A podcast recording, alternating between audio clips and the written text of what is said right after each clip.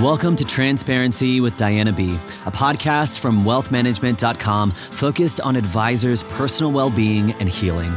In this podcast, we explore some of the deepest struggles and hardships that many advisors face and bring these issues out into the open so that others may find healing. Join us for this journey where we explore ways to overcome the stresses and anxieties as Diana draws from years of expertise and guest experts to manage the personal challenges of advisors. Hello, everyone, and welcome to the latest episode of Transparency with Diana B., a podcast by wealthmanagement.com. My name is Diana Britton, and I'm the managing editor of wealthmanagement.com. For those of you who are new to the podcast, each episode focuses on a personal development issue facing financial advisors and financial services professionals. Guests join me to talk about their journey dealing with the struggle and how they found healing. My guest today is John Hyland, co founder and executive officer of Private Advisor Group, an RIA and the largest office of supervisory jurisdiction at LPL Financial uh, he's in Morristown, New Jersey. John, thank you for being on the podcast today. Oh, thank you, Diana. It's a pleasure. So, John, he's been in the industry for 31 years. A lot of people know John, but few people know his personal story. So, I'm really lucky and really grateful to have him joining to share his journey. When John was younger, he became involved with the New Jersey chapter of the Leukemia and Lymphoma Society, a cause that was dear to him at the time because he um, a beloved aunt had died from acute myeloid leukemia. Am I saying that right, John? Yes, yes. it's a form of blood cancer, but he couldn't know at the time how fateful that choice would be for him. In 2010, John was diagnosed with AML himself, and the disease came back two times since then. So you've been through a lot, John. And um, so, I mean, just for, for purposes of education for, for listeners, the AML is a type of cancer in which the bone marrow makes abnormal white blood cells, red blood cells, or platelets. Correct. There's different versions of it. Um, but AML is uh, considered the most dangerous, deadly form of blood cancer. Yeah. So take us back to 2010 when you knew something was wrong with your body. How did you get the, uh, you had a bone marrow biopsy. How did you know something was wrong? How did you find out? Yeah, well, I, I probably would want to go back a little bit before 2010 just to give a little context. Sure. I, for, for the decade prior to 2010, I was in the greatest shape of my life. I was training 15, 20 hours a week. I raced the Ironman every year. And so wait, st- I want to stop you for a second. Tell us the Ironman triathlon. What does that entail? That is a crazy physical. Uh, I mean, it's one of the most difficult sporting events in the world, right? Um, some would say that yes, it is a um, a, tw- a two point four mile open water swim, then transition to a hundred and twelve mile bike ride, and then finally a 26.2 marathon. Wow. Crazy. And it may sound difficult, but uh, when you break it down, like most things in life, it's it's manageable. Mm. So you were doing a lot of physical training. I did. those. Uh, during that that 10 years before 2010 I, I just knew my body really really well because of the, the amount of time i exercised and trained so any little anything that was kind of wrong, I could feel it. Mm. And um, again, for that whole ten year period, I, I raced the Ironman every year. Uh, 2008, I actually ended up in the World Championship um, Ironman race in Kona, Hawaii. Wow. And and then um, in 2009, I said, you know what, I'm going to take it. I'm taking to take a year off to train, uh. not to train and not to race. And and now we go back to 2010. So I started to start to training again in early 2010. Mm. And I just just didn't have it. You know, I couldn't find second gear. Um, it just wasn't coming naturally to me that it usually did. And maybe I'm saying, yeah, you're John, you're a year older. Maybe you mm-hmm. should have never take taken that year off. um, but you know, I tried to I tried to barrel through it, and it just didn't wasn't working. So I my fortunately I have my my one of my best friends is my um, doctor, uh, Dr. Tony Ciosi, mm-hmm. and I called him and said, "Hey Tony, something's wrong with me. I just I just know it." And he's a big athlete himself, and he says, "Well, come on in. If there's something wrong, we're going to find out what it is." And so he did all the normal tests that someone would do or a doctor would do to see if there's anything wrong. And two weeks later, two sorry, two days later, he called me and said, "You're fine. You're crazy. You're just getting old. Get you know, yeah. work harder." yeah. And um, I took that advice and I went back to my life and continued to try to train and and operate at uh, at the office. And that's probably two weeks later. I called him again. I said, "Tony, I'm I know something's wrong." So he um, did more tests, found nothing. He uh, referred me to a number of doctors, a rare disease doctor, and then ultimately a hematologist. And that was kind of my last stop. And this was over a period of two, three months, probably at this point. And I met with the uh, hematologist, and he says, Tell you what, John, I'm going to do all the blood work we can do. And if there's anything wrong, we're going to find out. Mm. So he called me two weeks later, yeah, about two weeks later, and said, I got good news for you and I have bad news for you. Mm. The good news is nothing's wrong with you. The bad news, we don't know what's wrong with you. Okay. And I, I just that's frustrating. I, incredibly. And I just kept pushing. That's kind of part of my personality in certain ways. And he, I said, Well, what else can I do? And he says, The only other test we could do, which would not be pr- prudent, is to do a bone marrow biopsy. He goes, mm. That's the only other test we can do. And I said, Let's do it. And I knew a little bit about that. I know they're not fun. And I can confirm to you that they are not fun. Mm. but the next day, I did a, a bone marrow biopsy. And uh, two days later, I was over in my office. And when my flip phone started to ring, I opened it and there was my hematologist calling me. Mm-hmm. I was kind of like, huh, that's kind of odd.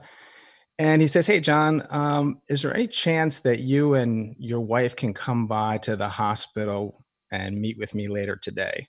Mm. And and that didn't sound well. Yeah. And I said, well, What's up, Doc?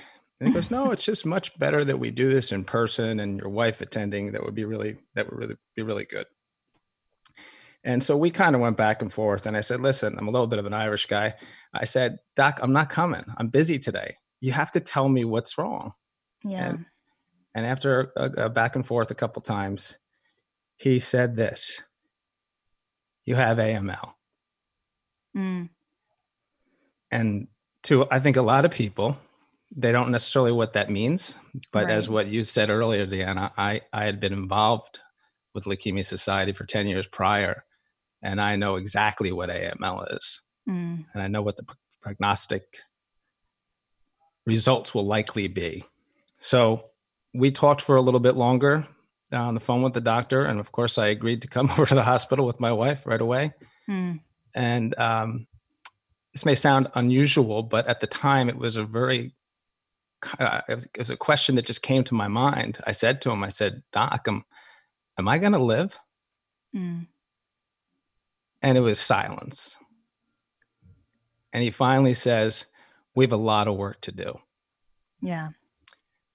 And that day was a tough day for me, obviously, because I was in sh- total shock. I, again, I knew something was wrong with me, but I didn't know I had AML of all mm. things.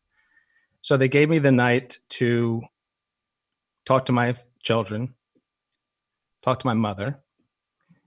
Two of the toughest things I've ever had to do. Mm. Uh, at the time, my daughter was 12, my son was 10, and my youngest was six. And I had to sit them down that night. Mm. Uh, I sat down with my 10 year old and my 12 year old, and I kind of gave them the overview, but very soft because I don't want to be too direct. Yeah. But I didn't want to totally lie either. Mm. And I said that, you know, the, the medica- medicine I need, you can't have it in the house they only have it at the hospital, and I'm going to be for the hospital for you know maybe a month or two. And they they seem to understand it I see some fear in their eyes, but I think they accepted it. They were confused. Mm. And then I went to my sixth year old. Mm. He was watching TV. I pulled him aside. I gave him a very similar type of speech. mm-hmm. And he goes, Okay, can I go back to the TV show? Yeah. Yeah. And and and it made my night mm. because at six years old he really didn't understand it at all. Yeah. Um, and then I had to go to my mother, and that was that was a that was very difficult. My mom mm. lost her husband, my fa- my father, two years ago. Prior to that, and uh, she was still struggling, and so for me to come to her house and tell her that mm. was a that was a tough one. Mm, I bet. Yeah, and then the next morning I was admitted to the hospital and started treatment immediately. So tell us about that next year or so for you. You know, what was the treatment like? I know you it was definitely uh, tough. You said that was the mm. worst, the worst time. It was it was definitely the darkest period of my life, no doubt about it. Um, mm. The treatment is barbaric. It is difficult. It hurts. Um, the thing about AML, especially the form of AML I had, it's like a burning fire. It's not something you can wait on. It has to be addressed very aggressively, or you or you lose. Mm. And so I'd say when I was when I was admitted to the hospital that morning, uh, they would put me on a chemotherapy called cytarabine, and they would put it on for 24 hours for seven straight days. Wow. And it it kills everything. Ideally, the, the cancer as well, but it kills pretty much everything else in you. Mm. And you have no immune system at, at the end of the process. And it, it was just a dark, dark time. And, and part of the darkness for me was A, facing my mortality mm. at 43 years old. Um, but it was the, it was the rapid, how rapid it was happening. Mm. I never, I never was anger about, you know, why me? It was, it was more about why is this going to happen so fast? And I wasn't going to have that opportunity to, I won't, I won't use the word say goodbye, mm. but in part, that's what it was. Mm. I, yes, for the, those first couple weeks in the hospital, they were, they were absolutely brutal. I had um, four days of 105 fever. They literally, I'm not, I'm not embellishing here at all. Um, they would put me in a in a bed or a pool of ice for the mm. entire mm. day. Wow. And then they had to put um, things in my mouth so my my teeth didn't break because I was chattering so much. Oh my god! And it was it was a really that was the period when they thought they were that I they would lose me with those high fevers. And for some reason, I came out of them um, kind of went in and out of consciousness for a number of days past that. And uh, kind of, I don't want to say I woke up one day, but uh, I did come around and opened my eyes, and there was um, my wife and my priest. Mm. And I, I looked at them and I just closed my eyes again. And I probably slept for another 12 hours or another day or so.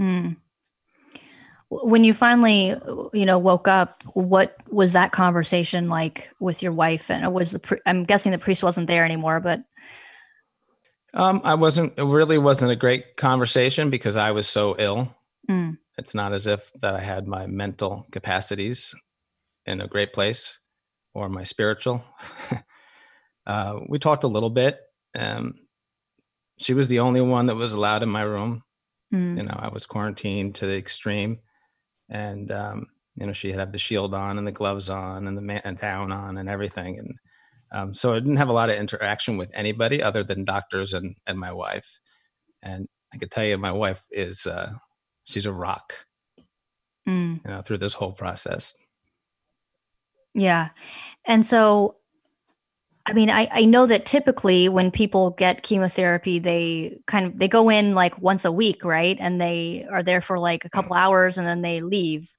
But you were there, you had chemo 24 hours a day, you said? 24 hours a day for seven straight days. That's that's crazy. Yeah, it was it wasn't fun. But the, the good news is that eventually I uh, was in remission mm-hmm. And I remember the doctor coming in with that great news, and I was definitely feeling better physically. Um, so they they tell you that awesome news, you're in remission, mm. and then ten minutes later they say it's gonna come back. So now we have to think about part two. Mm, and okay. part two for me was either doing a transplant at that point in time, or that I would just do extended chemotherapy for four more months. Mm-hmm. Um, my sisters weren't pers- uh, perfect matches. So statistically, my oncologist said we should go with the extended chemo. He thought that statistically that would give me my best chance to survive. Mm-hmm. And so that was four more months of hospitalized chemotherapy. It wasn't 24 7, but uh, they would do it for five hours a day, give me a day off. But I was still at the hospital. and st- then oh. five hours, take a day off, five hours, and then I would typically I, I was allowed to go home for for a week between mm-hmm. those, um, but I couldn't be around anybody. It was just my wife and me. The kids would be in the house periodically, and which was kind of really difficult because you know in times like now you want your family, you want to hug your family and your kids, and you couldn't. Mm. Um, I couldn't hug the kids for I don't know months and months and months which made it really weird.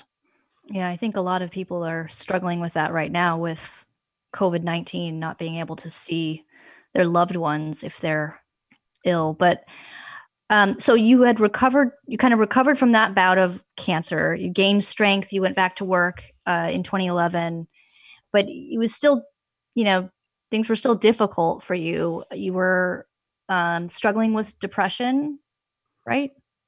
During yes. that time? I did. Uh, not something I knew mm-hmm. because I was depressed. Uh, it was really my wife identifying it and my oncologist. And so I'm I'm I'm I've an, I'm Irish Catholic, and typically what we do with emotions is we just jam it down and just Stuff hope it, it, never comes back up. Yeah, and uh, that didn't work. And my doctor encouraged me to go see a therapist, and it it probably took two three months for me to accept that. And i remember going to the uh, my first therapy session and i was i was fine.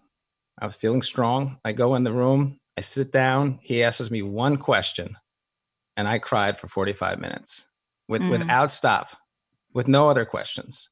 Mm. and i left there feeling so much better and it's i can't explain why. Um, we had some more meetings that were a whole lot more constructive. sure. we actually did have conversations. Sure. And and and he's really helped me a whole lot managing a lot of the anxiety and the reality of of you know having a cancer like AML. Yeah, I mean, what I guess I'm sort of jumping ahead here, but what are some of the things that he has taught you and that you've uh, taken uh, to heart in terms of overcoming the anxiety and the depression? Yeah, so he, he's a special doctor. He's an oncologist and a therapist. Mm. So that's kind of where I really found the connection because he he understood the disease I have. Yeah. And and the challenges. And we went through a lot of different exercises, um, but he wasn't the type of doctor that he wanted to talk about you know did i wet my bed when i was eight years old? It was it wasn't one of those type of approaches and i'm not saying that's right or wrong. He was just very pragmatical and he was he was really good for me and we got along and we just talked a lot. Mm. and some of that i probably don't want to share. Yeah sure of course. But uh, I, I, still see him every i don't know 90 180 days and um, you know mental illness is tough and it's hard to diagnose and it's hard to to see it. Mm. And um, you know, I took some I took medications probably for six months, got off of it. I, I really don't have depression anymore. Um, you know, periodically, I guess we all get a little depression, but uh, uh, things went really well from there. And and that in that period also also after um, 2010, 2011, um, I was dealing with another um, disease that I'll talk about. I guess I probably better to talk about it after transplant. Yeah. So tell us about the um, the second time that uh, the disease came back. How did you find out? It was about four years later. It was about four and a half years later. Um, I had been with my oncologist probably a month earlier, and he did all his tests, and he says, "John, I don't worry about you anymore." Mm. He goes, he's been in, in this space for 30 years and he says i i could maybe name three or four people that relapsed um, this far in and sure enough mm. he shouldn't have said that uh, it, was, it was probably about two months later i was uh, and re- I relapsed. And I was actually, interestingly, I was going to um, the Invest in Others gala in New York City, and then I had a car service taking me in, and and literally a block away from the event my oncologist called again and mm-hmm. he says john i'm sorry this is the hardest conversation to, to make but it's back mm-hmm. and you mm-hmm. need to be back in the hospital tomorrow oh my gosh and uh, wow but i went through i went into the invest in others gala wasn't necessarily my favorite night mm. but i felt like i had to should or should and uh, it was a difficult night went home and uh, went right back to work so to speak. Yeah. So, what was the treatment the second time? Yeah, there was a couple steps we had to focus on. First, we needed to get me in remission, which could or could not happen. Now, fortunately, I did get in remission after four months of chemotherapy. Um, during that period, we were trying to identify a donor, the best donor I could get. Um, I did get a, a great donor. He was a 26 year old male in Germany Mm-hmm. Um, and then they had to prepare you for transplant, which is another ugly chemotherapy regimen. Mm-hmm. And then um, they scheduled my bone marrow transplant on um, Good Friday 2015. And I thought to myself, really? We're going to do this on Good Friday? Mm. That wasn't such a great day for Jesus but I guess all things considered, it worked out pretty well for him. So I, I went forward with it. and um, that was probably when you when you do get a transplant like that, they take they take down your immune system completely. There's nothing. Mm. And so then when you get your new marrow or stem cell, um, it takes about three to four weeks to see it come back up your immune mm-hmm. system. And that's mm-hmm. a very anxious time, obviously, because it might not come up at all. And that's not a good thing, obviously. Um, but every day, you know, you look at the numbers and they they stay flat. And then eventually, fortunately for me, they did start to pop up around day 22. And I was I was uh, admitted, I was uh, discharged from the hospital, probably a month after transplant. Uh, but I would be in outpatient pretty much every day for the next three four months mm. with testing uh, on a daily basis and okay. one of the great challenge challenges for many people with transplant is a disease called um, GVHD, graft mm-hmm. versus host disease, and and really what it is, it's your new immune system. So now I have an immune system of a 26 year old German man, and that immune system is looking at my body as a foreign body. So it attacks all your organs. Right. And and that's not fun. I had that for for a while for a good year and a half of that. Mostly it was my skin and my gi and my mouth. And um, it was difficult. It was a hard time. So it was you know you, you you had a successful transplant but you don't feel well at all. And then the medications you needed to take to to deal with gvhd uh, was not fun either. It, it changed you. It was a lot of steroids high level of steroids that make you not yourself. And um, so that was another big challenge uh, post transplant yeah. And so i know that you had to be uh, quarantined a lot during this whole experience. And you know for for me i've never had to experience that being quarantined until a few months ago. Um, and you know but this is not new to you this whole experience. And so i'm just wondering you know what was that experience like for you uh, during having cancer, not seeing your kids, and how did you cope with that? For uh, for me, I'm able to see my my family, and um, you know that's it's not as hard as it was for you, I guess. There's different versions of quarantine, right? There's mm. there's ones where you just can't be around anybody. Um, and with with the COVID nineteen that we've all been dealing with in the last couple months and and continue to, um, it, it was it was it was maybe good and bad for me. Um, it did trigger some um, emotions for me from the past mm. about you know quarantining and, and quarantine and and um, but in the flip side of it, um, you know, I, it was very natural for me to to have a mask and gloves and keep distance. It was really, I found it very easy over the last couple months simply because of my history. I mm-hmm. could tell you that over the last ten years, I probably was quarantined for probably close to a year total over those ten years. Wow. So, you know, it's tough though, and and for me in this COVID nineteen um, pandemic, I, I really felt bad for people that don't have means or loved ones around them. It, it, it's it's hard enough when you have loved ones around and people to help you versus people that don't have anybody. And that's that was really the hardest thing for me in the last couple months thinking about those people. Yeah. And you actually had to move because of your immune system you've had to deal with COVID a little bit differently from other folks, right? I mean, um, you you had to move your uh, home office uh, out of New Jersey, right? Uh, not out of New Jersey, but to a more secluded part of New Jersey. Yeah, so my doctors highly encouraged me to uh, kind of relocate to a less dense town.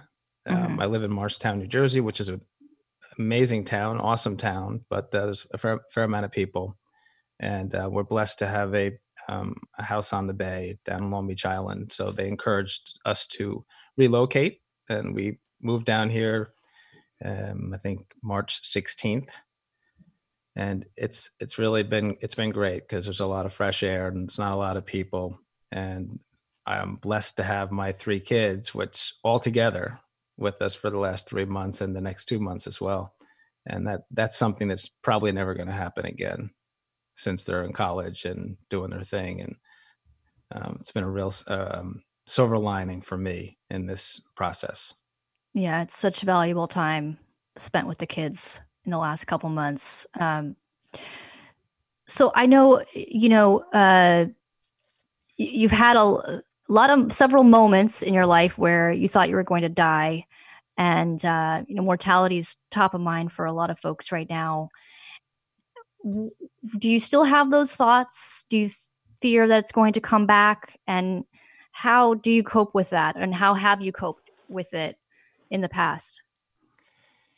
So, yes, I've had periods in the past that I thought I was going to die. And I've had periods in the past that I knew that I was going to die, which mm. is a different kind of animal. Um, a couple times in the last not couple years but back when i would get abrupt symptoms very similar to the first time in 2010 which would make me think i'm going to die and uh, my therapist helped me a whole lot about that um, but i think that for me it's evolved it's not about the fear of dying it's about you know you have a certain amount of time left on this earth and what are you going to do with it mm-hmm. and because that's what we can control we can't control when, um, but we control what we do and how we do it and what are our priorities. And and there's there's a number of silver linings around cancer, um, for me at least, that it gives you a perspective about what really matters. Um, and what I used to think was a problem, I didn't get upgraded to my um, uh, on United to first class. I mean, that was a problem back when. And you you you laugh at those things now like that is not important at all. Mm. it so cancer does really do give you a perspective that you can't have unless you've done it. I think there's a lot of things like that in life. So really i i, have, I really don't focus on am i gonna die? I mean we're all gonna die. It's just it's not gonna hopefully be soon um, and what do i want to do with the time? And that's probably my biggest takeaway from the cancer experience is just what are you going to do with your time? What are your priorities? And really do what is most important to you. Yeah and what are those things for you that are most important? Uh, they evolve i can tell you that. Um, are you still doing are you still doing ironman these days I, I wish but my I, my mind's not ready and my body is not ready now mm. um, but I hope somewhere in my mind hopes that I can get one more in, a little bit mm. of a competition between me and cancer. You know, I, I want to be the winner on the end. So mm. that's my plan. Yeah. And I mean, John, just hearing your story, it's it's it's even harder than I originally thought, just um, what you went through. How did you manage to run Private Advisor Group, which is a, a, a large significant firm in the industry through the, through these times. I know you you said that you leaned heavily on your coworkers and the folks at PAG, um, and that they were uh, great, you know, during those times. But how did you manage to run it? Well, I think earlier in my life, I learned that you need to surround yourself with great people. It makes a huge difference in your life. Um, and I'm blessed to have um, coworkers and friends, uh, Pat Sullivan, Jim Perhacs, and James Sullivan, they picked me up and carried me through through many periods of this journey. Put it that way. But we as an organization, we we're very democratic. We yes, we have titles, but we really deal with all of our decisions as a collective group. Um, so it, mm. it worked just fine for us, but um, again, I, I, I was blessed to be surrounded by great people, and and they they didn't miss a beat. They supported me uh, every single way in the process, and and I think it's unique to see it the way it went. There was never complaints. They worked more hours every day, never complained, and um, they always said that, "Hey, we've got the easy part. Yeah, you got the hard part, John. Don't worry about it." And so we've learned to um, adapt, adapt, and um, continue to move forward. Yeah, I mean, I kind of, I remember thinking when my dad had cancer, you know, and I I wanted him to do chemotherapy and all this stuff, and I'm like, well, I'm not the one going through this. He's the one going through this, you know. So, um, they were right to say that i think. Well I, we're just about out of time john. I i mean i could listen you know to this all day. I'd, I'd like to thank you for joining me john. Thank you so much for being on the show and just especially for being so open and honest about what you went through so thank you. Thank you diana. I, I appreciate the opportunity to talk about this and if in any way it helps anybody else um, that's what matters. Yeah, and that's what this podcast is all about. And if you'd like to reach out to John, if you have any questions about his journey, his uh, disease that he had in the past, or anything about Private Advisor Group, you can email him at john.hyland, H Y L A N D, at privateadvisorgroup.com. And that will also be in the show notes below. If you yourself have a struggle and you'd wish to share your experiences and help others in similar situations, please feel free to reach out to me at transparency with Diana B at gmail.com. I'd like to thank you for listening to Transparency with Diana B. If you've not subscribed to the podcast yet, please click the subscribe now button below. This is Diana Britton reminding you that where there is healing, there is hope. We'll see you next time. Thank you for listening to the Transparency with Diana B podcast. Click the subscribe button below to be notified when new episodes become available. The information covered and posted represents the views and opinions of the guest and does not necessarily represent the views or opinions of wealthmanagement.com. The content has been made available for informational and educational purposes only. The content is not intended to be a substitute for professional advice. Always seek the advice of your healthcare provider with any questions you have regarding your particular situation.